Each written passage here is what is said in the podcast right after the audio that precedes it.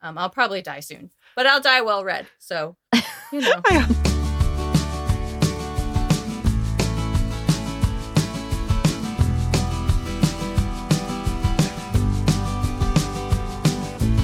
Welcome to Book Talk Etc., a podcast bound to grow your TBR. I'm Tina. And I'm Renee. And this is a conversational podcast about books and more from two Midwest mood readers who are easily distracted by new releases. And today, we're welcoming reader Liberty Hardy to the show. If you enjoy listening, we'd love for you to follow us on Apple Podcasts or subscribe on your favorite podcast app.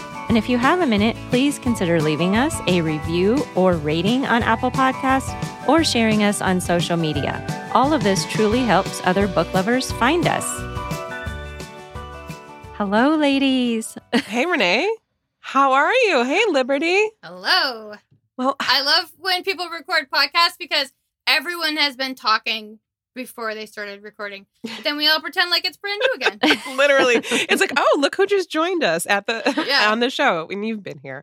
But yes, welcome to Book Talk, etc. We are so excited to chat with you. I have to say, you were on my short list of dream guests to have on the show when we Oh. first started because I've listened to you for, I don't know, years and years, as long as I've been listening to podcasts. So I'm very excited that you came to talk books Thank with us. Yes, welcome, Liberty. And I mean, of all the people in the literary world, this is a treat to talk to you. Yeah. Oh, thank you. Yes, you. Well, I'll try not to curse too much. oh, okay. Um, and, you know, I'll be on my best behavior. Wonderful. well, if you're not already familiar, Liberty Hardy is a senior contributing editor for Book Riot, the host of the popular All the Books podcast, and curator of What's My Page Again newsletter. She lives in the great state of Maine, where she reads 600 to 700 books a year and hangs out with her husband and their three cats who hate to read. So thanks for sending that over. I was like, ah, oh, 600 to 700 books a year. I mean, that's a commitment. Yeah. I don't really do much else. Yeah. I am jealous. I feel like sometimes I'm like, yeah, I would like to read that many books. But we have a ton of questions for you and I will say we opened our we we teased to our patrons that we would be having you as a guest on the show and said, "Hey, if you have any questions, send them over." And they like came oh, through. Oh, they were so, so, excited. yes. Oh, great. So, yeah. That's great. We've definitely got a ton of questions for you. We'll hop right into it if that's okay with everybody and we'll have our guest go first. Liberty, what is your loving lately? So we got cable last year, and I have slowly been discovering all the channels that we have available to us. Uh, and so now, first we started watching Jeopardy. I love a trivia a Mm-hmm. trivia game. I don't want anybody to talk. I just want them to ask questions. I just want to ask questions and try to answer them. Um, so I'm like, okay, get through the part about yourself. You know about how like you crochet like cats made of your cat's fur and all that stuff. You know, I just want to know the questions. Right. Um, and then I also found Masterminds, which is another trivia quiz show, and Switch, which is another was a brand new trivia quiz show. So my husband and I watch those every evening during the week while we're having dinner. Um, and I'm just so happy about all of them. Although you you see like very quickly how like they talk about the same events on each show, like they all start to overlap. It's like there's more history than this. We can talk about other things, uh, but it's fun. And I'm also obsessed with Purdle, which is the NBA's version of Wordle. It's named after Jakob Poeltl, um, and you have to try to guess the current NBA player. I'm like a huge, huge fan of the NBA. I watch a ton of games, which really has a cut in on my reading. Um, and so instead of trying to guess the word, you have to guess the NBA player. It's really nerdy and fun. That is amazing, though. I Oh, would be wow. so bad at that. I'm like Jordan. I, like I would be terrible, but that sounds really fun. it's only current NBA. Oh, okay. that helps. So Okay. you have a pool of like 450 instead of like you know the tens of thousands. Gotcha. That is fun. I I was going to say though, TV shows. That's what cuts into my reading time sometimes. If I discover something new, so Yeah. it's like it's a love hate because I'm like, man, I want to be reading, but also I really like this program. Yeah, I, f- I feel that every time I'm watching something, I'm like, I should be reading a book. So, Liberty, do you focus uh, on the TV show, or are you do you have a book open at the same time? um, it depends. Uh, I can't read like while the TV show is on, but if I'm watching it live and my husband is not there, I will read during the commercial breaks. Okay. But mostly we just record them and then watch them later so we can just go right through the commercial breaks. Yes, good idea.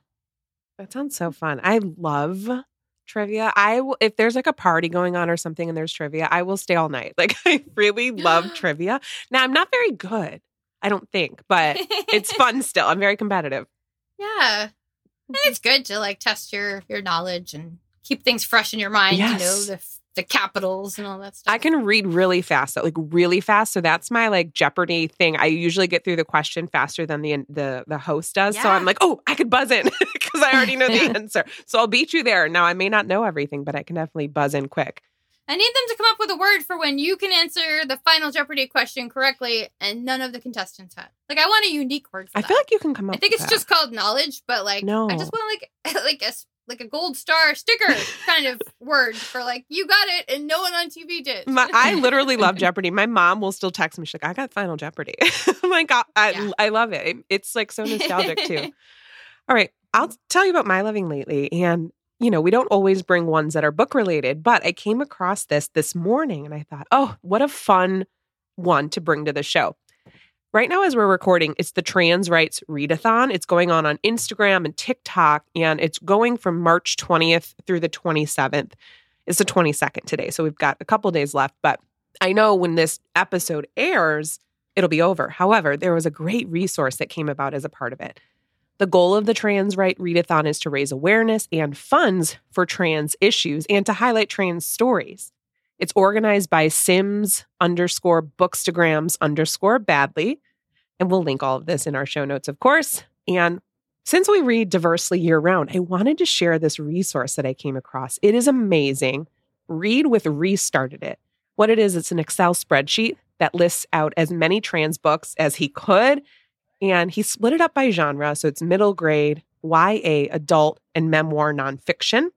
When he, when he put it out, it was at 300 books, and it's since grown to over 700 books, specifically with Wow. trans characters or trans authors or both. I love it. I was so impressed with this. We'll, of course, link to the spreadsheet so that you can all head there and get some trans recs. And I love that he shared not only if the characters are trans, but what the author pronouns are, the specific genre like fantasy or mystery thriller, and what trans rep is included.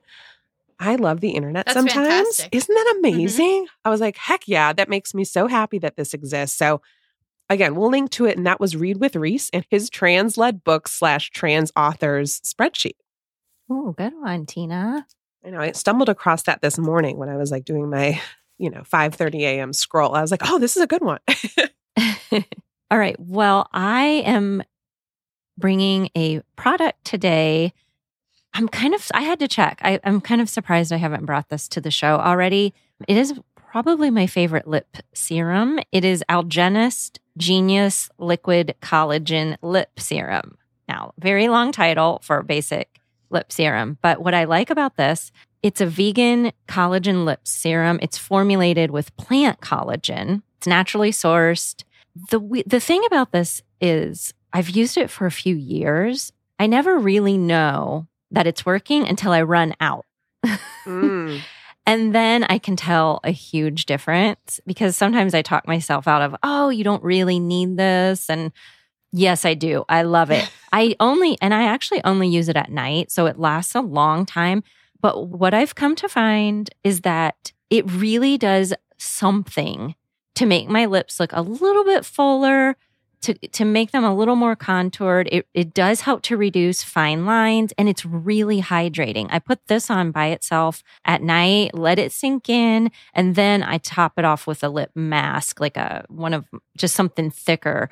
But you can use it more than once a day. But by doing this, it lasts quite a long time for me, several months. I will say that Algenist, the website, changed their packaging. I don't like it. It's much smaller. So I have recently been getting mine on Amazon, which is the old packaging, and it's a click. It's like a click pen kind of thing, and it's I, it's just much easier to use. So that was the Algenist Genius Liquid Collagen Lip Serum. Okay. So a lip serum, is it like glossy or it just Yes. hydrates? Okay. It, it is glossy and I, oh, I should have I should have made note. What you need to do with this, and it's going to feel kind of weird, which is also why I use it mainly at night. You you put it all all around the tops and bottom of your lip too. Outside, go outside oh, no. Oh, because that yes it no. does Yes, Tina. It helps with the fine. It helps with fine lines, which Oh, okay. and and it really like moisturizes that whole area. That is part of the key of of How the product, and Okay. I I really think it makes a, a huge difference. I don't know. I love it. So this is a a repeat product for me. I've Mm-hmm. ordered it a bunch. All right. I love when you bring when we find like, oh, how have we not talked about this yet? Recommendations. I'm I'm like deeply afraid I'll run out eventually. so I keep trying new things. I'm like, oh, you know, maybe this will be a good uh, loving lately. But let's get to what we've all been waiting for. Of course, we are very, very excited to talk with Liberty about books. And again, we sourced our patrons for some of these questions and they came through. But first and foremost, can you tell us a little bit about how you got into reading books for a living? Well, I guess it's my origin story because I've done it. I've read my whole life. My mom was a librarian from when I was very little, like two or so. And then sh- she also got a job at a bookstore when I was in middle school. So she basically like locked down all the book jobs in our town. And she took me with her. You know, I always wanted to be at the library. I read as much as I could. She did make me do rotten things like put the plastic covers on the books and like shelve stuff. But as soon as I got done with that, like I got to I got to read all the time. And so I've just always read and I would say that Twitter was really the catalyst. Like I was on Twitter saying, you know, I read this book and I read this book and I read this book and people were like, "Whoa, that's a lot of books." And uh Book Riot reached out to me and said, "Hey, we're we're starting this thing uh, would you like to be a part of it? And I said, absolutely. And I had just gotten a job at an indie bookstore a couple of years before that. So did that. And it's just kind of turned into all kinds of things. You know, I've been a book of the month judge. I've been a Hollywood book scout. I, you know, do the podcast. I, I read all the time. I, I just love books. That's amazing. And that's great that you found your love and pursued it. I feel like I was a voracious reader too, but for whatever reason, when I was in school, I learned very young that there is quote unquote no money in being an English major. So I was like steered Oh, yeah. Science and like I even forced my way into getting into physical therapy school, even though I don't like science, nor do I really want to like touch people for a living. Yet I continued to ignore my passion, which was reading and English and all of that and language. And so yeah, I love that you, you know, found that about yourself and then kept it going. Yeah, but I, I will be the first one to tell you, like, because I believe in being honest about these things. We say that I read books for a living, but it, it is not a living. I couldn't do it without the support of of my husband. Yes. Be, you know, I would I would def you know, I used to work at the bookstore, but I also worked at two other places at the time. You know, Yes. I mean, but I mean, I do get to read all day, and it's it's amazing. Just un, it's a dream come true, and and I try not to feel guilty about it. Like I, but I because I, work very hard at it, but I still I do feel guilty No. because you know it's what a lot of people would like to do. Yeah. I get that guilty feeling totally because now that we have the podcast, especially, I find myself, I don't allow myself to sit down that much during the day to read because I feel like that can be an indulgence if I like I should be doing other Mhm. things. Now, so I will have an usually an AirPod in and do some audiobooks that way, but I totally get that guilty feeling. yeah, Do you know that Yeah. Liberty does not do audiobooks? No, that's one of my questions. I knew it was one of your that. questions and I knew the answer because I just remain baffled. Now, has that changed since you last spoke about it? no. Ah, Tell It- us I mean, more. Well, one, I can't sit still for anything. Two, I just read all the time. You know, like if I had like other projects or things I had to do, you know, I do the dishes, it takes three minutes. Like, how much of an audiobook can I listen to? minutes, you know? and honestly, I mean, it takes me about four hours to read a 336 page book, you know, and how long is that to listen to, you know? So, I mean, Wha- I'd yeah. rather do the the three or four hours instead of the twelve and read more books. That's a good point though. Yeah, because it can't I I do I think in my head I think audiobooks are faster. It's not always the case. Although unless you're Renee, Renee listens at like what, two and a half? I listen at 2.0 on just about everything. It just depends. I can sometimes go a little faster, or the slowest speed would probably be a 1.8. but that's just for me. I mean, I think they're fantastic. You know, I know so many people who listen to audiobooks while they're driving or like see i just try to imagine listening to an audiobook while i'm driving and uh, i'm just like i need to pay attention to the road i need to focus on one thing at a time like i just don't think i can do it so you know but i, I love them for everyone else Okay. I love I love finding out that answer because that was something I really wondered about. And you are right. I feel like I do read faster on my Kindle than I do listen. So you are definitely right about that. Quick question, Liberty. When you were growing up, were you drawn to certain authors way back when? I've always loved Agatha Christie since I was a little kid. She was like my first quote unquote adult author that I discovered, but I was more drawn to mysteries. Like as a child, I only read fiction and mysteries, like contemporary fiction and mysteries, I think. Um, so it was just always mysteries. The Westing Game is like and remains one of my favorite books of all time. So not you know, but I, like I read all the Nancy Drew, I read all the Hardy Boys, I read you know all the Encyclopedia Browns. So it was more a genre than an author, but definitely like Agatha Christie. My love for her sprung out of that. We now refer to her as a problematic fave, but right. um, yeah, more a genre.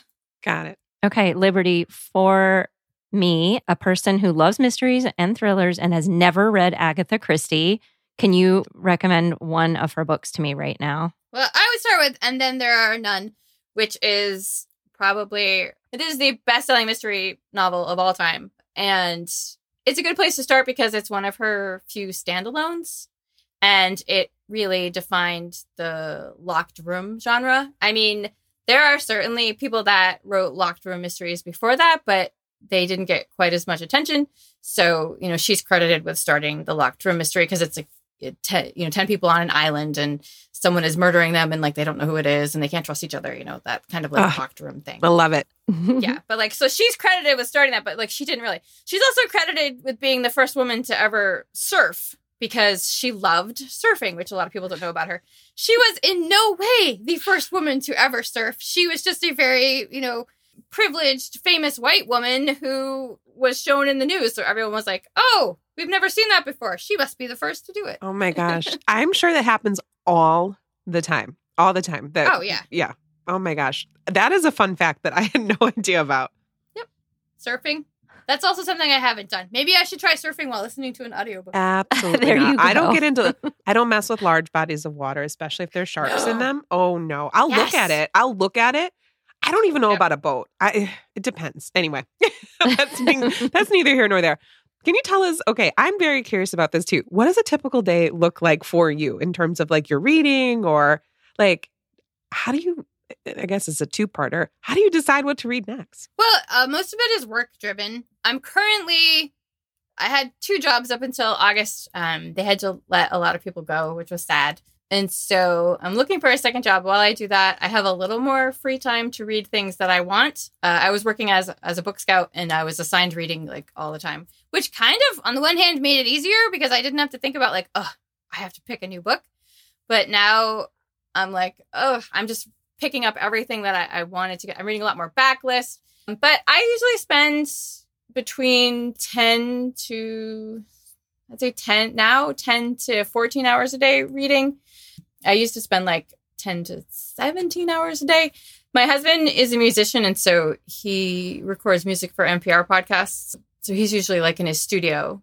Because i can't imagine if we were like a very chatty social couple that this would it wouldn't be tenable. well. so it we're, we're kind of like perfect for each other because we both are like in our little space doing our thing. Yeah like i you know i get up and well, obviously pay attention to the cats first. And then i just start reading. And then i have to do some writing. And then i do reading. I do most of my work reading during the week. Like stuff that i know that like is coming out soon uh, that i want i want to read to consider talking about on the podcast. And then on the weekends i usually try to do like backlist on one day. And then new releases that i really want to read that are like way down the road I try to get to like one of those. And yeah, I don't sleep very much, which is is like really bad for you. I'm like one of those car commercials, like you know, close track, don't try this at home. Um, it, sleep is sleep is very good for you, yeah. and and I don't, I I hate it. I actively fight it because I I would rather be reading, and it's it's not good. Got it's it. bad for you. Um, I'll probably die soon, but I'll die well read. So you know. I, I mean, I hope not, but yeah, I get that. I get that. I'm just picturing you like my toddler when I try to put her down and she's not in the mood. She'll be like, "Mommy, no!" It's like you, but with Oh, books. Like, yeah. no, I want to read Yeah. this book. Oh my goodness! Thanks for sharing. I was so curious about. I know obviously you read for the podcast, but I love that you also have. Okay, this is my backlist day. This is my day for reading books that are super far in the future. I really want to know. Do you take notes? How do you retain all of this? So I didn't used to at all, but I started taking a few notes when I started doing the show. And then last year, I was very sick with COVID and I have long COVID, a lot Oh. of horrible symptoms. And one of those is memory loss. So I've been taking very many notes now when I read a book um, because I'm like, I'm going to talk about that in five months and I'm not going to like remember Yeah. any of this. It's very frustrating. Uh, you know, I'm working on that with specialists and stuff like that. But, but the one thing uh, I think I mentioned this on this week's show is that if I read a mystery, I won't write down who did it because in case I go back and read it later, like surprise, you know, like, if I can't remember on my own, like I'll be pleasantly surprised again. then you can reread uh, it. I, yeah, like I do. I do take notes. Um, the most important notes to me are the content warnings. Like those are the ones that I really want to get down for when I talk about it on the show later on. Yeah, you all do a great job with listing the content warnings in the show. I say for uh, go to Storygraph. I have a very bad memory though. I know that about myself Mhm. and I know that I don't pick up on those types of things in a way that others who are sensitive to certain things might. So I say go to Storygraph, but yeah, that could pot- potentially be something that I should get better at. Yeah, I, I'm all for content warnings because you know everyone is different. So if you were allergic to peanuts, you would want to look at the ingredients because you would want to avoid that food if it had peanuts in it. You know, so like if you're not allergic to peanuts, maybe you don't look at the ingredients and they're not for you. Like you don't need them. You know, I just like that they're there for the people who need them. hmm for sure. Liberty, you mentioned being able to pick lo- a little bit of backlist on the weekends and kind of being more new release structured during the week. How do you go about doing that organization? Do you visually just stack your books that you want to pick from? Because I know you have a lot of books. Or do you use uh, a spreadsheet or any other way of keeping track of what's coming up? Uh, I have a giant spreadsheet that I use, and actually, um, while you do see that my house is full of books, most of them are books that I have purchased, books that I read, you know, galleys of, and then loved, because I do.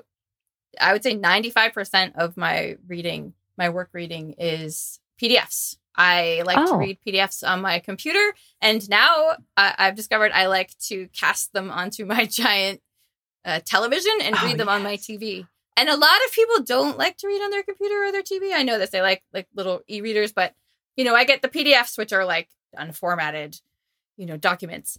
So I don't. I have to rely on my spreadsheet because I don't have those in front of me to go. Oh, I, I want to read this next. You know, I do. I do still get some in the mail, but I don't re- make requests.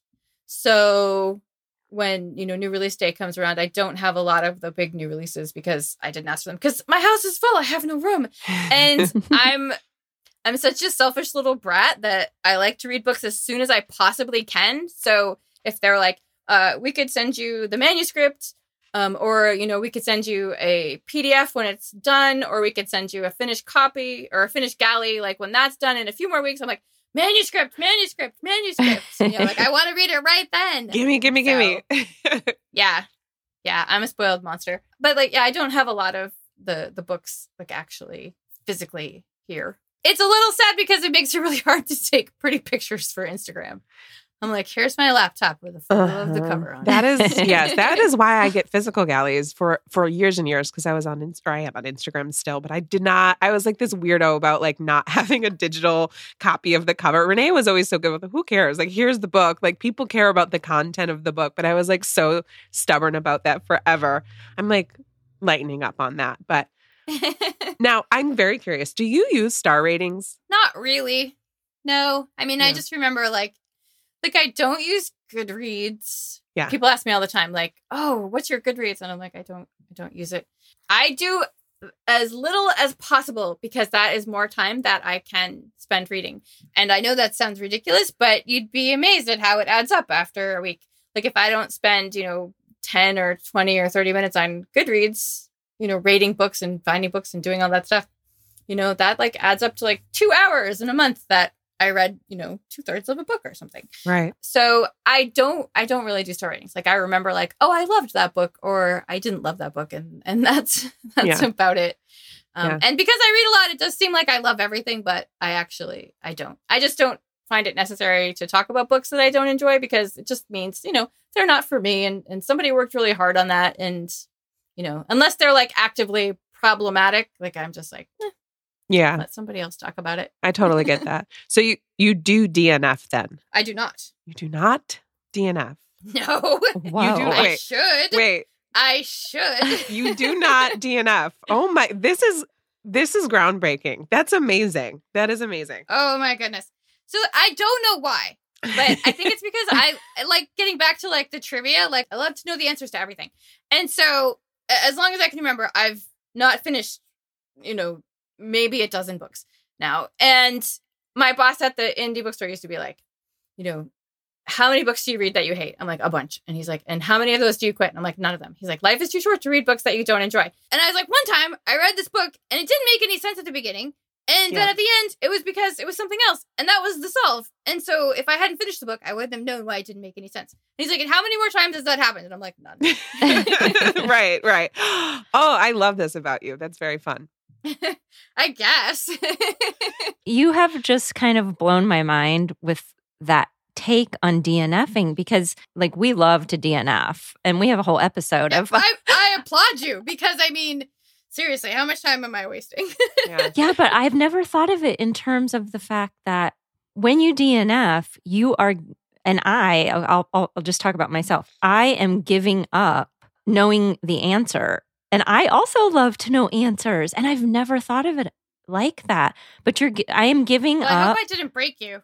No, you might, I don't know. A little You- bit. I'm telling you, you, Like, you, Not knowing the answers is fine. Like, let it go. Like, I don't care. I have a problem. I'm the opposite. I'm like, oh, I don't need to know. Yeah. that book wasn't. It's not for me to know. Like for other people, sure, but not for me. Ugh. yeah, I wish I wish that I could I wish I could do it. Sometimes I'll set a book down, like I'll start a book, even if I'm enjoying it, it'll be like, oh, I, I have to read now for an event or for work or something, and I'll set that book down for like six months, but I I have like a pile and I'm like, I need to finish that. You know, and then sometimes it's like eating my my Brussels sprouts, but uh, I do it and I don't know why. Yeah. I do though secretly really really like coming back to a book. It wasn't right at one Yeah. time but coming back and then finding it still there. Like I kind of like that experience.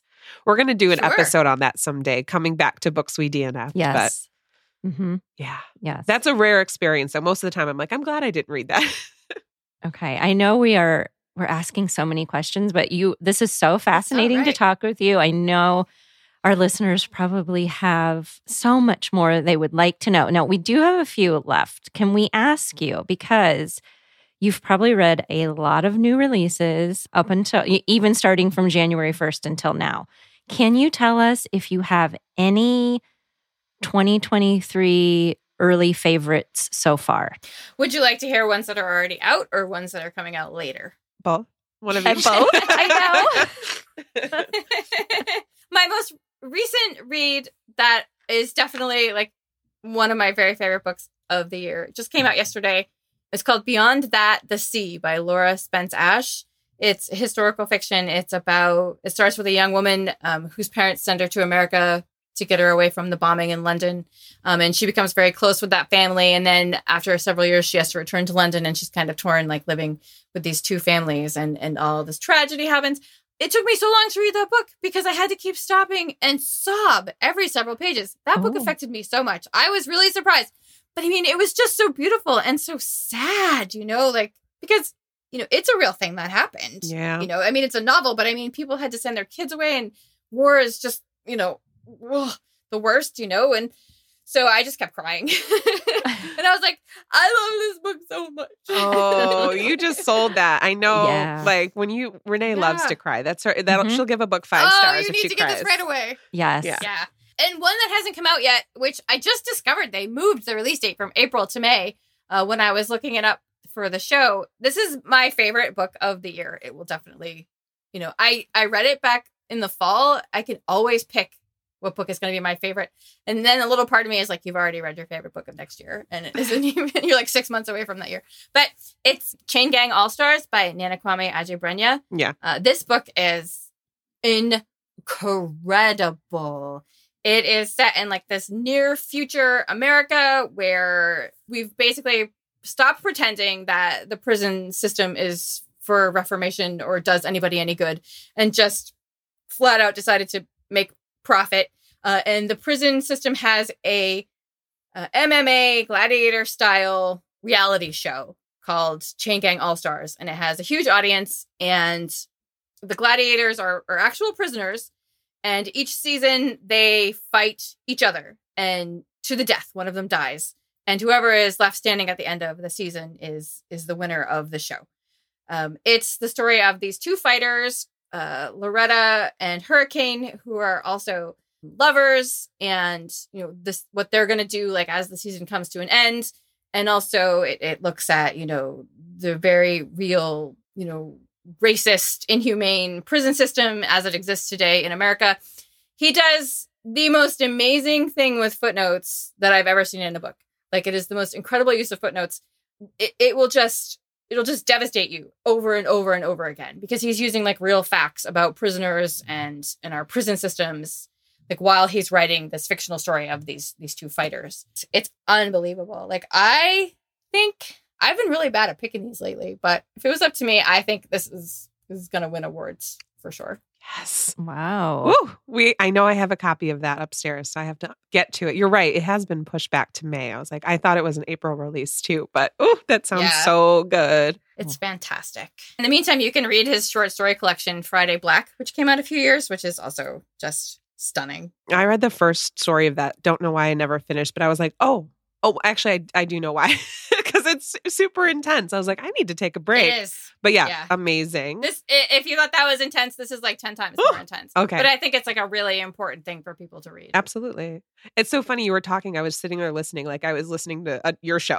like I forgot that I'm like actively recording. I was on NetGalley poking around over there. I'm like, oh, right. Yes. Hi. Let me find my next question. Do you have any? Well, I'm sure you do, but who are your favorite authors that you will drop everything to read? Oh my goodness. Well, it feels like so many now because I read like one book from somebody and then, you know, I want to read everything that they have. But um historically, authors that have like several books, I will I will pick. I would say uh, Elizabeth McCracken. She is she is my favorite. Edward Carey, who also happens to be her husband.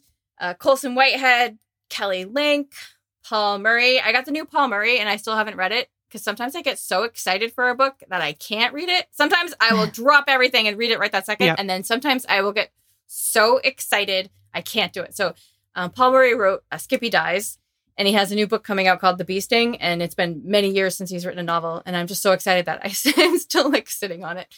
Patrick DeWitt, he has a fantastic novel coming out in July, I believe, called The Librarianist, which which is one of my favorite books of the year. I just loved it so much. Alexander Chee. Uh, I could just go on and on and on. Please. Uh, you know, Feel I, free. I just so I I loved Miracle Creek by Angie Kim. Mm-hmm. So I've been campaigning to read her new book as soon as I possibly could. Wait, hold on. New Uh, book. and, uh, There's a new book yeah. coming. it's called Happiness Falls, and it comes out in September. Yay. Uh, and I finally got my hands on it and read it a few weeks ago. I read it in like, oh my goodness, I think I read it faster than I've ever read. Oh, I'm so And excited. It's so fantastic. Yay. You know, but it's like I usually will drop everything for like an author, even if they've just had one book that I loved. You know, like Annie Hartnett wrote my favorite novel of last year, Unlikely Animals. You know, so like as soon as she has something new, no pressure, Annie. I you know. I I will read it as like quickly as I can. Oh my gosh. Oh, that's so fun. I, Ooh, you just I- made my day, I swear. I love that. I feel like we just got the early, early, early scoop because I have I didn't know Angie Kim had a new book coming out. She does, and they're doing the cover release tomorrow on Goodreads. So Oh, Heck yeah. yeah, it's beautiful. oh, that's awesome. Okay, cool. Yeah, can I talk a little bit more about it? Please. So let me just tell you. So like I, I've never and never seen anything done like this before, but that's also because this is a relatively new experience for us. Um, it is like Miracle Creek. It's a family drama, but it, there's also a mystery. But this time, the mystery is hindered by the fact that there's COVID. like a, a- and you know so you have to take into account like they can't transfer someone to a certain place because there's a covid outbreak there. And people at a scene have to be notified because somebody who was at that scene you know has tested positive for covid or come in contact with somebody with covid. And it's just like all these things that you don't consider in a mystery because it didn't used to happen you know? And now like it's just this whole other element of reality that that makes it remarkable. It it it's mind bending how good it is Oh, I can't wait. And I love books that incorporate like today. Like this happened. I Yeah. know it's hit or miss for some folks because they may not be like ready to. Oh, sure. Like some again. people don't want to read about it, but I, I was like, I never thought about these things. But yeah, of course. Like you just see, like people are mentioning COVID here and there in novels and stuff, but but this was like, we can't do this because we can't go there, Yeah. or like we all have to go quarantine now, and like I was like, wow, yeah, That happened. it was it was a thing. Oh, thank you for that. Well, are we ready? Can we do the rapid fire book? ra- I mean, we Yeah. could we could talk forever, but we Yeah. cannot keep Liberty all day long. Are you sure? Um, All right. Yeah, go ahead, Renee. yes, Liberty. We have some rapid fire quick recs for you.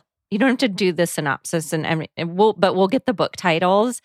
And Okay. these are just kind of a little bit of compilation of what of what some of our patrons wanted to know, and just some final questions that we want to know. Okay. Sure. So, what is a backlist book you wish everyone would read? Uh, 84 Charing Cross Road by Helene Hanff. Oh. It is like it is like the perfect book for bibliophiles. It, and it was made into an amazing movie with Anne Bancroft and Anthony Hopkins. But it's it's Anne Bancroft. Uh, excuse me, she plays Helene Hanff. It was it's a it's a nonfiction book where she, uh, back in the day when you didn't have the internet, uh, wrote to a bookseller in London, you know, from the states looking for a certain book, and they struck up a, a friendship that lasted, you know, many many many years. And it's just the perfect book for people who love books. Love it. I know you meant that, Renee. It was just so funny. Your infliction was like, love it. I do. I, I, I, this book has been on my TBR Yes. forever, and I have passed it by and passed it by, and now you, this is the one you mentioned, and so I'm like, yes, It's a sign. that's a It's- sign. I think it's under 200 pages. So it'll take you no time. And then you'll watch the movie. And since you love to cry, you Yeah. will cry. I can't wait to cry. That's all you need to say to sell Renee. yes, it truly is. It truly is. Okay, this one, you know, of course, I love my new releases. What is outside of a couple that you've already mentioned? Can you give us another new release that should be on all of our TBR lists? My Murder by Katie Williams. Oh, It comes out June 6th from Riverhead. I believe they bought Netflix bought the rights to it before it was even finished or as soon as she finished it. Yeah, it's it's fantastic. It's a, a sort of speculative novel about a woman who was murdered by a serial killer. Um, but in this future, people can be brought back.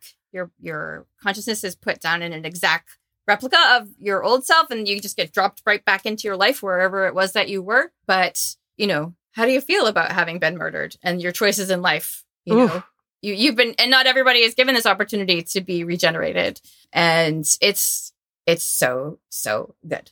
sold. Yes, Sounds great. Mm. Yeah. I have a This is cop- really great things about our our fascination with true crime and dead women too. Yeah.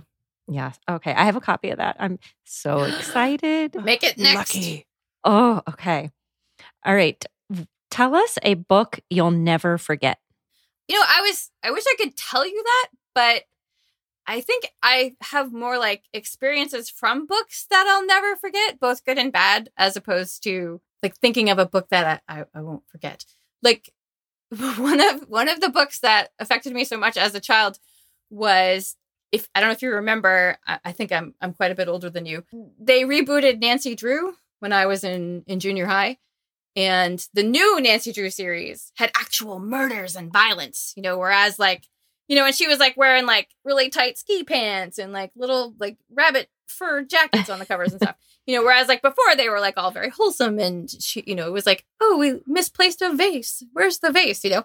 And there was this one book, I don't remember which one it was, but there was this one book in the series where one of the characters goes scuba diving and gets the bends and I had never heard of the bends. And I spent like half the afternoon in the library reading about what the bends was. And I was like, I'm never going in the water again. Yes. and I still think about that when people talk about scuba diving. I'm like, like I, I just have that little thing in the back of my brain that goes, "Remember when you read about that book? Oh, you know what's going to happen." And I'm like, So, Totally I-. It's a really weird. It's a really weird answer, but I mean, I I mean, I remember most of the books that I read, like whether it's good or bad, or like all the details I might not know, but I just remember like specific things more. I think. Okay. Yes. All right. I don't even know if you have an answer to this question, but what is a popular or buzzy book that you have not read but want to? So earlier, when I could not get my microphone to work before we started recording, you actually mentioned it because Oh. I somehow it has eluded me, and I have it, and I don't know why I didn't get to it. And it is "Hello Beautiful" by Anne Napolitano Ah. because Anne is is herself a beautiful person, like amazing, and I love her writing, and I don't know like why I didn't get to it before it came out. So Oh, definitely want to read that. And one of you has read. I have. or- Yes. Yes. I loved Renee, it. you're going. to I'm going it? to, Oof. and I'm and I'm not allowed to tell Tina if I don't like it. it's true. There are certain books for which I'm not accepting criticism, and that is one of them. Oh well, that's good to know. yeah, I love yeah, I have it around here somewhere. That is like the name of my memoir. Is like I have it, but I haven't read it yet, or I have it around here somewhere. yeah, that's mine for sure. It's here somewhere, somewhere upstairs. I don't know. Yeah. And I love it set in Chicago too. So I really like resonated with where it's set. Ooh, it was such a good book. Anyway, Oh, great. Okay. Uh, last question before we get into our books for today, Liberty. I know you don't do star ratings, but what is, and you may have already told us, what is the last would be five star amazing book you read? Okay. So if we were doing like you know fiction for or nonfiction for adults, I would have to say Beyond That: The Sea by Laura Spence Ash because I just read it a couple of days before it came out. But if we're being honest and completely truthful, it would be middle grade graphic novel that's coming out in a few months called Fry Guys by Eric Geron, illustrated by Janny Ho. It's just this group of fries, curly, straight, and waffle, who investigate a giant, like monster like thing that attacks their town. There are more puns per page than anything I have ever read. Just like all the potato puns, all the fry puns. I was like, this is the best time I've ever had. I was so delighted. It might have been three in the morning and I might have been delirious, but yeah. So I gave it five stars because I was just so happy. oh, I love it. oh, that's amazing. That is great. And that is not a book that would ha- would necessarily be on my TBR. So it's just so silly. Like if you have kids or if you just like silly, like it's a great, it's a great book to mark down.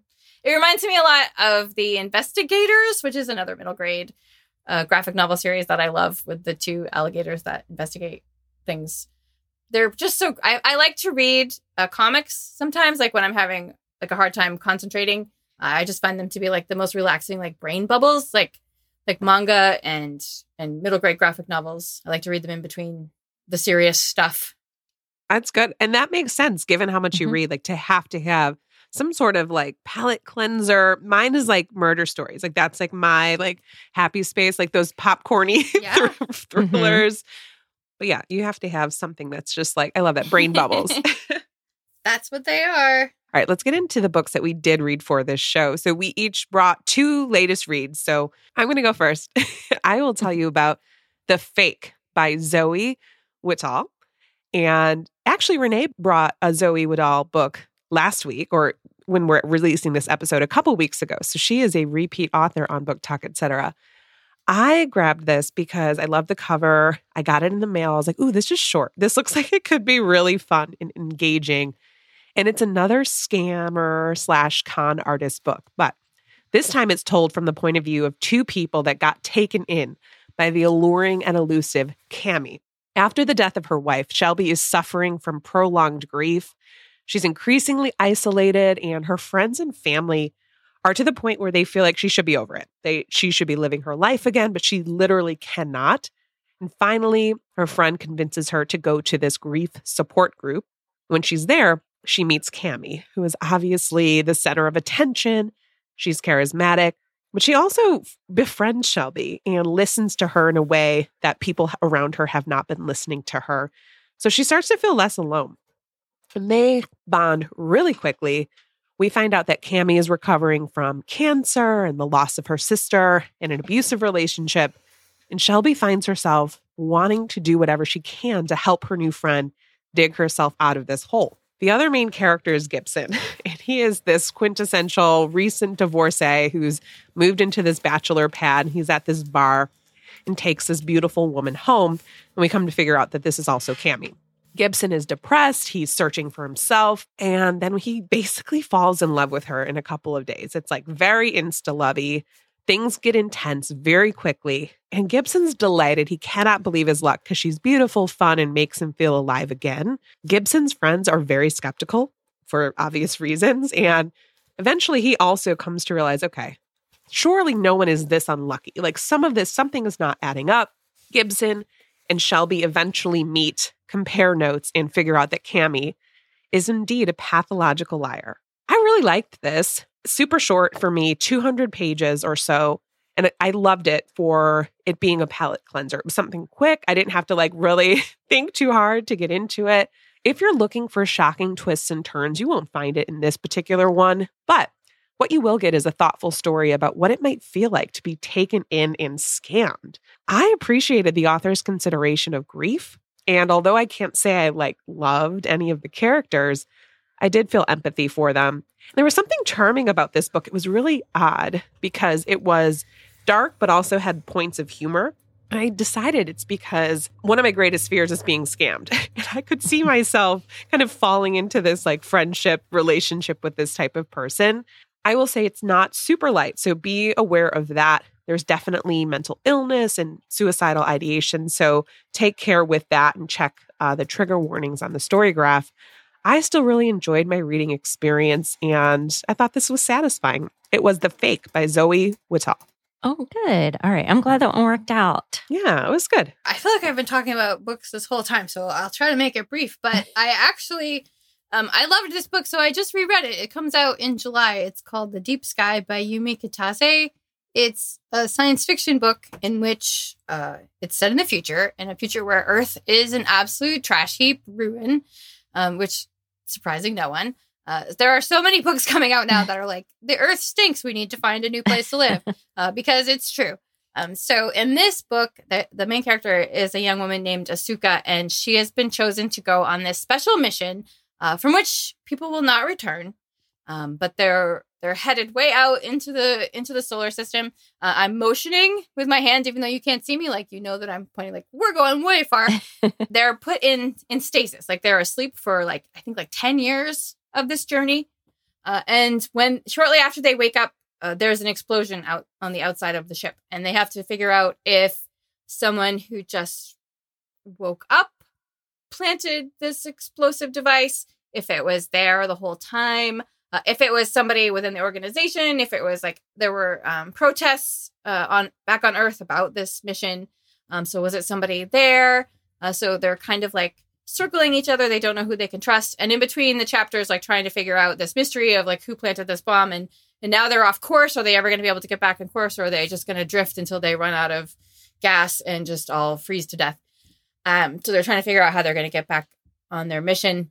Uh, and in between those chapters, we hear uh, about Asuka's life, like growing up, what it was like for her to be chosen to to go on this mission, and like her relationship with her mother, who is very against it. She a- ends up actually joining an organization that protests this mission. It's really smart and and really really well done you know like you feel like all the science is real like these are things that could happen even though we're talking about space travel um, and it's a debut novel which i just think is fantastic so i'm already like i can't wait to to read what she writes next uh, it is the deep sky by yume kitasei Yes.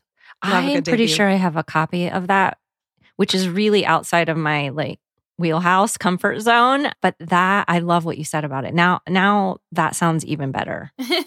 well great Yes. Okay. With my first book, I'm going back to my comfort zone, which is mystery. it is a pretty new release. It's out now. It's All That Is Mine I Carry With Me by William Landay. And this is also our Patreon book club selection for April. And this is initially set in 1975. In one afternoon in November, 10 year old Miranda Larkin comes home from school to find her house quiet, which is unusual because her mom is usually always home when she gets home from school. However, it seems like her mother is missing, but nothing is out of place. There's no sign of a struggle, and her mom's purse is still sitting in the front hall in its usual place. And what really happens is a mystery begins, and that mystery as to what happened to Jane Larkin will span decades. Of course, investigators initially suspect Jane's husband, Dan, who's a criminal defense attorney, but no evidence is found linking him to the crime. And Jane's three children, Alex, Jeff, and Miranda, are left to be raised by the man who may have murdered their mother or may not. And each of them has their own way of dealing with their grief, their just uncertainty as to what happened to their mom. And that's where I'm going to leave the initial setup of the story. I ended up listening to this one for 85% of the story. And I have to say, I greatly preferred that format because there were four narrators, which tied into the structure of the book perfectly. And I know I've been having structure as a theme for the last couple of my books, but the structure of this story seems to be the key to the way the author chose to tell the story. And I thought it was really brilliant. It's told in four parts. Each part is set up as books. So, book one, book two, book three, book four. And they each comprise about 25% of the novel, and they each focus mainly on one character's perspective. So, book one is told by the only non family member, and it was a really compelling way to start the story. It pulled me right in. And what I do think happened with the audio, which I which is not a negative at all, but I think that by listening, I definitely missed some clues and red herrings. And I'm actually really happy about that because it it increased the surprise factor for me in this book. That might not make sense, but it will once you read or listen to the story. And although I had a small issue with one aspect of something the author chose to have happen to one of the characters, I ended up loving this book. I can't wait to discuss it. There's not a whole lot I can say because I if it sounds good to you, I say pick it up. This is different than any other mystery that I've read lately. And it's one I'm going to be thinking about, and I can't wait to discuss it. It's All That Is Mine I Carry With Me by William Landay. Yes. All right. My second book, accidentally, I read it. And for me, this is very early. It does not come out until April 25th, but I brought it as a shelf edition, so I feel okay about it. It's The Eden Test by Adam Sternbergh. And I didn't even realize it came out later in April, but I sampled the audiobook and got hooked right away, which is like my favorite reading experience. I grabbed this initially because he wrote The Blinds, which I loved. I thought that was such a clever plot. And so I wanted to read more by the author. The premise is great. You've got Daisy and Craig, it's their second wedding anniversary, but things are not all rosy in their relationship. And in fact, when Daisy surprises Craig with a couple's getaway, he arrives there with suitcases in his trunk, ready to leave her for another woman. He's going to Cabo, he's gone. and so you're like, how is he going to, how are we going to turn this around? And this is not just any couple's retreat. This is the Eden test, a week long getaway designed to help couples get a fresh start. It's run by two hippie psychologists, and the tagline is seven days, seven questions forever changed. At first, Craig's just playing along. Daisy's kind of getting him to come out of his shell and like cheer up a little bit. She feeds him wine and then pancakes in the morning. And they go out to this community, and things are starting to get a little bit strange with some of the locals. You, as a reader, kind of realize pretty quickly you're a lot smarter than Craig. Daisy's a lot smarter than Craig. He's just not the brightest bulb. And you also realize that Daisy's got some secrets of her own. I really, really liked this one. I thought it was a fresh take on a story that we've heard before A Marriage is in Trouble, but this still had all of the makings of an excellent psychological thriller. This went in different directions than I was expecting, and you really do go on a journey with these characters. and figure out that Daisy is so much more than what you are presented on the surface. The couple gets tested, and I thought the author did a great job building the sense of dread. So much so, I kind of have, I wake up in the middle of the night and I'll read a little bit. And I was reading this book. I fell back asleep and I dreamed that something that happened in the book was happening to me. that never happens. And I was like, oh, why am I dreaming about this? I'm like, oh my gosh, because of this book. So, but I kind of like it. I like to be scared. I thought it was good writing. I was really, really intrigued. It went over the top as psychological thrillers sometimes do. I didn't care. I would love to see this adapted. I would also say, though, check trigger warnings because it does get really dark and raw in some sections. I don't want to say why because it's kind of a spoiler, but I was like, oh, wow. I love that Sternbergh gave us an original story in a saturated genre. He's on his way to being an auto read author for me, which I'm so excited. I love when I discover new auto read authors. I'm glad this was a winner for me. I would say get your holds in, get your pre orders in, get it on your radar. This was The Eden Test by Adam Sternbergh. I love him. Yeah. I have not read this one yet, but I'm very excited to read it because I love his Shovel Ready series.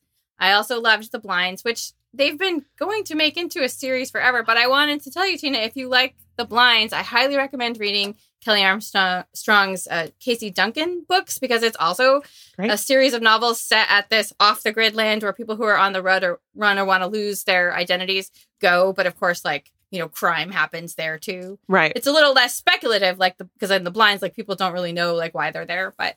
Um, it's it's a great series. Kelley Armstrong is a fantastic. writer. Ooh, okay. I'm I've really never glad heard of that this. I, I discovered her thrillers. I haven't read her paranormal romance series. I think she has one or paranormal mysteries, but I do like the Casey Duncan novels. Thank you. Oh, I want my own personal recommendation. No, too bad. Liberty. I gave you one. I told you to read the Laura Spence Ash and Cry and Cry and 84 Charing Cross Road. yes. Yeah. Okay. Okay. Which is which yes. is really great.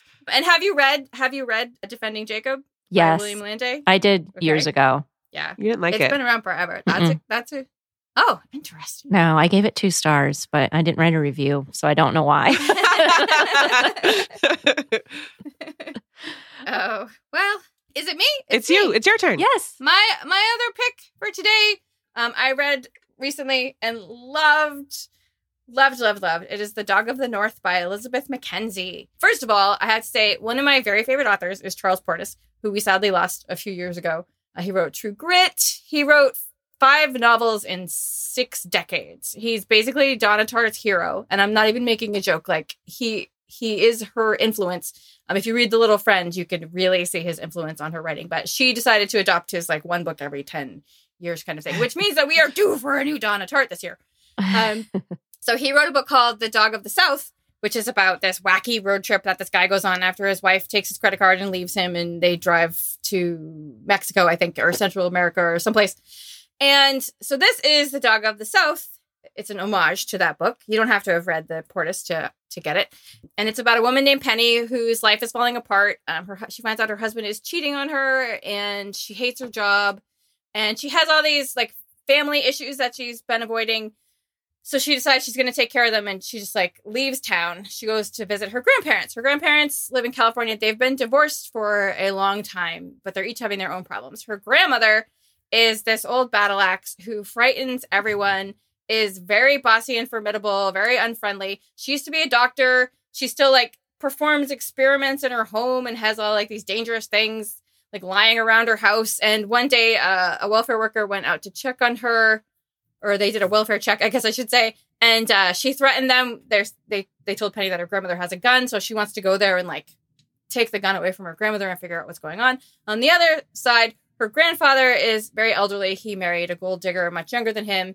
Um, and she keeps calling Penny and saying that, you know, she needs to put her grandfather in a home because she didn't sign on to marry somebody and take care of them when they were old, which is literally like what you are saying when you agree to marriage. But apparently, this woman did not think it all the way through.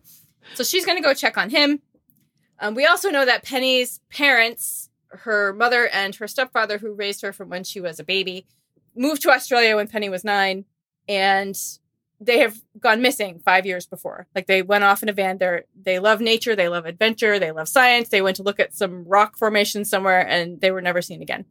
So she goes to try and deal with these problems, but this is like a wacky, wacky road trip novel Um, she's going to meet her grandmother's accountant who has a medical emergency right away and saddles Penny with his his beat up old van called the Dog of the North.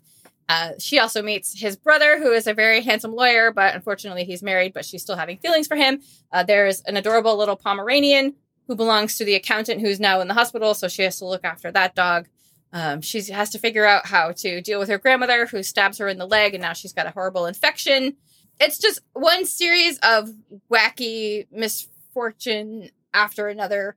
Um, and it's, but it's like really funny, but it's also like really sad. But the thing that I loved about this novel is something that they don't talk about a lot is that Penny was raised from, uh, you know, as as an infant by her stepfather. So she calls him her father, but everybody refers to him as her stepfather, especially now that like they're missing. They say like this woman's mother and her stepfather, and he's the man who raised her. He's her father. You know, this is about like who we choose to be family. You know, whether it's biological or not. Like he is her father. You know, she, you know, she loves him just as much you know she doesn't like her biological father. He's he's a presence in the book. He's a problem. He's part of the reason why her parents moved to australia you know. So she wants people and, and you don't usually see them address like you know family that is not blood related like that. Like like i just really liked that it really bothers her that people don't just call him her father. Mm-hmm. so it's heartbreaking. It's also like really really really funny.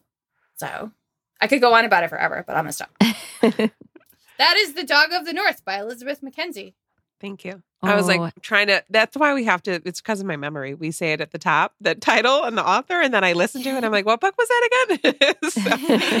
So, I always talk about book serendipity. I think I don't know how that works, but it works. And this is so funny because I just went to the library two days ago because this book came up as being like ready in my reserves. And I don't even remember putting a hold on it. And I went and picked it up and I was like, oh, I don't remember put, you know, so every now and then I put a bunch of holds on things that sound good.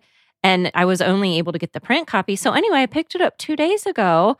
And then that's the that's the book you just talked about. And so I'm oh, excited. I know. Well, that sounds so That good. it's really it's really fun you know she also wrote an incredible book which was long listed for the national book award called the portable veblen which was also about a woman who was avoiding her own problems by you know running away from them um but this one i enjoyed even more Okay, good. Awesome. All right. Wow. Okay, my next book is also an April 25th release. And you won't be surprised to hear it it's my most anticipated audio of the year. Oh yes. It's It's You and Only You by Carolyn Kepnes, narrated by the great Santino Fontana. I have to say Joe Goldberg a lot, so Tina is going to roll her eyes, but I've been waiting on this audio and I have so many feelings. I have so many feelings. Okay, in this story, which is book 4 in the You series, Joe Goldberg is back. He is ready for a change. Instead of selling books, he's writing them. And in this story, there's an acclaimed literary author named Glenn Shoddy, and he has invited Joe to come to Harvard and join his tight knit writing fellowship. So off to Harvard Joe goes, and he is excited. He is so excited because Joe thinks he will finally be in a place where talent matters more than pedigree, where intellect is the great equalizer and anything is possible, even happy endings. Or so he thinks. That's all I'm going to tell you. If you know this series, then all you need to know is Joe's going to Harvard. Things are going to happen and there's going to be wacky times along the way. In my opinion, there is no better way to read this story than listening to it because the audio narration is truly amazing. It's one of my favorite things to look forward to every couple years. I've said it before. Santino Fontana is Joe Goldberg to me. He encompasses everything that Joe is, crazy thoughts and all. You've got to love Joe and his complete narcissism and cutthroat way of looking at the world. It's hugely entertaining. This book was hugely entertaining for the most part. What happens along the way and at Harvard and with everything that goes on while Joe is at Harvard is a lot. This is some of Carolyn Kepnes's best writing, I thought. I did feel like this was a love letter, her love letter to readers and writers. And I thought it was so fun to get to see and feel a part of the literary world coming alive within a story. Authors and book titles are dropped throughout, and it was super entertaining. Joe is on Goodreads in this story, if which was truly funny.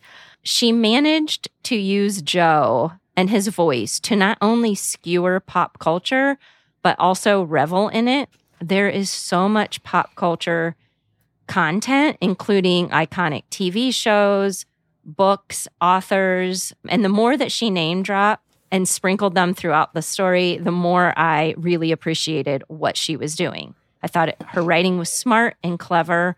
I thought the dialogue and the pacing and the voices by Santino Fontana was perfection. Now, while I loved the audio narration of this book, the story itself is not a slam dunk winner for me in terms of plot and pacing. There were times in the story that I thought the plot stalled and it felt very repetitive. Um, I noticed after I read it and went back and checked some reviews that other reviewers have said that the plot dragged at certain points, and I absolutely agree. This is about 15 hours on audio, about 450 pages in print. In my opinion, it is way too long, way too long. I felt it. I felt the length and I didn't anticipate feeling that way. If you've read this series before or like you're up to date on the series, I predict you're going to like this. If you haven't, you absolutely do need to start with you, book one, and read or listen to the books in order. Where I'll leave you, if you're at all offended by language, especially the F word, beware because I, I think that Joe took it up a notch in this book. But I will leave you with this Joe quote, which I think is a fun teaser. And Joe said at one point, This is Harvard. This is the time in my life when I get the glory and the girl, and there's no way out of it. Question is, does he? That's yes, why I want to leave you. Yes, yes, okay. That was You and Only You by Carolyn Kepnes. But it sounds like the sequel to you should really be called F You. It uh, For real. It, it, abs- it absolutely should. Do you re- do you read the series Liberty? I have not, but I do have a personalized recommendation for you now, Renee. And I'm What? going to say it, and you're going to say, "I hate this book. Hang up now." um, have you read "Who Is Maud Dixon" by Alexandra Andrews? Yes, I a I loved it. You're spot. Okay, Okay, you're spot on with that recommendation. Yeah, I have Yes. to read that That's one. I haven't read that one yet, but yes. It's really good. I mean, it's set in the world of publishing. It's very Patricia Highsmith.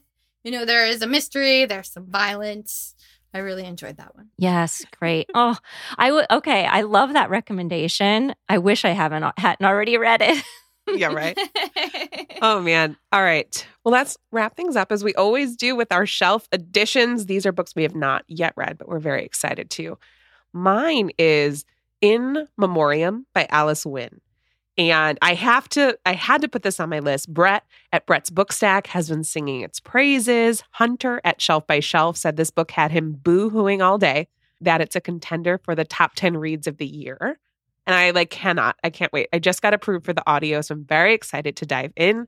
This is a debut, and it's about two young men who fall in love during World War One. World War One is happening. It's 1914. It's World War One, and it's ceaselessly churning through thousands of young men on both sides of the fight. The violence on the front feels very far away, though, to Henry, Sydney, and the rest of their classmates because they go to this boarding school in the English countryside. They know the war is happening. It's not really touching them yet in, in a very personal way. And they do, though, get some news of their friends who are dying, and it's making the war more exciting for them, which I'm like, okay. Gaunt is busy fighting his own private battle. He is infatuated with his best friend, the glamorous and charming Ellwood, without a clue that Ellwood pines for him in return. So Gaunt's family asks him to enlist to forestall the anti German sentiment they face. He does so immediately, kind of relieved to escape his overwhelming feelings for Ellwood. And then to his horror, Ellwood rushes to join him as well, and a lot of their classmates follow. Now death is real. It's not just this kind of nebulous thing happening to other people. It's happening inches away from them and no one knows who will be next. It's an epic tale both of the devastating tragedies of war and the forbidden romance that blooms in its grip. Again, it's a debut. I cannot wait. And I'm super glad that they had been, I've been seeing this everywhere because it got me to, you know, I don't read a ton of historical fiction, but this one sounds amazing. It's In Memoriam by Alice Winn. I really want to read that one as well. I have not read it yet, obviously, but it, I've heard nothing but amazing things. I feel like it was really like kind of like a quiet release. It too. was because I was like, is this not out yet? And I think it came out in March and earlier in this month. So I'm Yeah, very excited. it was like two weeks ago. yeah. Sort of in keeping with the theme that we were discussing a little bit, uh, I just got my hands on Shark Heart, a love story by Emily Habeck, which the cover, first of all, is stunning. That is what drew my eye to it. It is like a shark, but made out of flowers. It's so beautiful. And one of my favorite novels of last year was Our Wives Under the Sea by Julia Armfield, which is about a couple, one of whom works on a submarine, goes on an expedition, doesn't come back at the a time that they were supposed to, end up under the ocean water for six weeks, and when they come back, they're not quite the person that they were.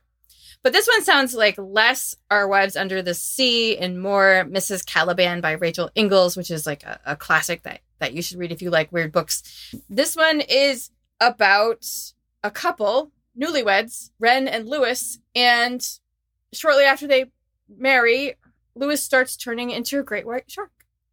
Which just is like all I need. Sure. I love like so we were talking about like the ocean and like sharks and stuff earlier, Tina.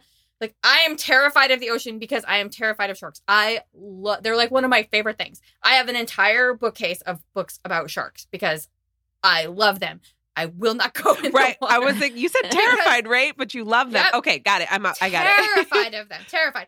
But I, I mean, I love them, and, and and I think we should save them. And I think they're just incredible. I read about them all the time. I love to read books about sharks, but I will not go in the water. But like, I'm very excited to read this book because sharks, you know, and like great white sharks never been held in captivity before. You know, like they they don't live. You know, so like, what's gonna happen to this man who's turning into a great white shark? I don't know, but I'm gonna read it soon. That's Shark Heart, a love story by Emily Habeck. This sounds like it's oh. perfect for you. Like they like wrote this with you in mind. Oh, and it comes out on August 8th. Okay, good. A good summer rec. All right. All right. I'll finish up with You Can't Stay Here Forever by Catherine Lynn. Comes out June 13th. And this is about Ellie Hung, who just days after her young, handsome husband dies in a car accident, discovers that he had a mistress who just so happened to be one of her own colleagues at the prestigious law firm where she worked. So Ellie acts on impulse and decides to cash in her husband Ian's life insurance policy and head to a luxurious hotel in the French Riviera. And along for the ride with her is her free spirited best friend, Mabel. So Ellie and Mabel head to the French Riviera. And among the stunning clientele and floral scented cocktails, they decide to escape the real world. And at first, they do escape. They sit, they relax, they talk, they meet people, and they meet an intriguing couple named Fauna and Robbie. And as those poolside chats turn into wine soaked dinners, the four of them become increasingly intimate. But it's not long before this little getaway turns into a bit of a reckoning for Ellie, and long simmering tensions and uncomfortable truths start to swirl to the surface. This is a debut that is being billed as sharply funny and a story that's going to explore the slippery nature of marriage, the push and pull between friends, and an interplay of race and privilege. So that was You Can't Stay Here Forever by Catherine Lynn. well, that's it. What a bummer. I'm sad Uh, that's I know. over. I mean, we can turn it off. I can keep going all day. Uh, I do have a Girl Scout cookie delivery coming at two, so I will have to stop then, or else my husband will be very sad. But now, are the Girl Scouts coming personally to, del- to deliver? yes, because it's my niece. Oh, I love oh, it. nice. Oh, so you're good. getting, are you getting thin mints? Yeah. Oh, I, so I, jealous. I don't. Yeah, I don't eat them. I'm vegan because I'm one of those annoying people. But my husband definitely partakes in, in Girl Scout cookies. Oh and they had they were going to have a day where they sold them outside a Walmart in our town, uh, and we had a giant blizzard that day, so they have all these these cookies left over. So they were like, "Please help," and I was like, uh, you know, hey, do you want some more? He was like, yes. yes right. Didn't even let me finish. He's like, order more cookies. Anytime I can get my hands on a Girl Scout cookie, I'm like in. I forget the peanut butter Yeah. ones is what I like. Whatever, whatever Mhm. those Yeah. are called. Those are good. But did you hear about the raspberry ones? Oh, They had these new ones. They're raspberry, and they were online only this year. You could only get them online, and they sold out immediately. And people are selling them, like reselling them online for like 30 40 50 dollars No. a box. oh my god. Which is like, which is like sad. Like it, the Girl Scouts released a statement saying like how sad they were because the whole point of selling cookies is to make money, Money, for their them, not for Yeah, your but- pockets, you greedy little Yeah, SOBs. So, Aw. Hey, Liberty, do you want to plug anything? uh, you can find me on the All the Books podcast every Tuesday on whatever podcast listening device you use, whether it's Apple or Spotify or your cat tells you. Um, I have a Patreon you can subscribe to in which I send out uh, some book recommendations, some cat pictures, some songs, and a list of 100 to 300 titles coming out that day uh, called What's My Page Again. You can find that online and sign up for that. Is that a hyperbole? 100 to 300? No, I scour the internet, the ends of the earth, and I try to mark down as many books as possible that come out that day Oh because I believe there are books for everybody, and I believe that books save lives, and I love and am honored that people let me help them find books that make them happy. Oh my gosh. I just love Aw, that. I love Thank you so much for being here. Honestly, this was such a joy. We Thank truly could talk asking me. forever. Yes. Yeah. We really could, yeah. That's it for today. We thank you for spending a part of your day with us. Links to all the books mentioned can be found in the show notes. If you enjoyed today's episode, you can help us by following us wherever you listen and by leaving a review on Apple Podcasts. It helps us get our show out to new listeners and grows our audience. And don't forget, if you would like access to exclusive bonus content, you can join us for $5 a month on patreon.com slash book talk, etc.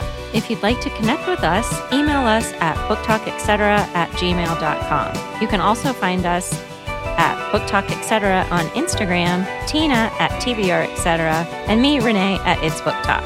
Talk to you next week. In the meantime, remember, Everything's better with books. This, in all of my years of listening to Liberty, I've never heard you say you don't like a book. I'm so happy that we get this behind It's the scenes that, like, sneak. it's fine. yeah. You know, it's fine.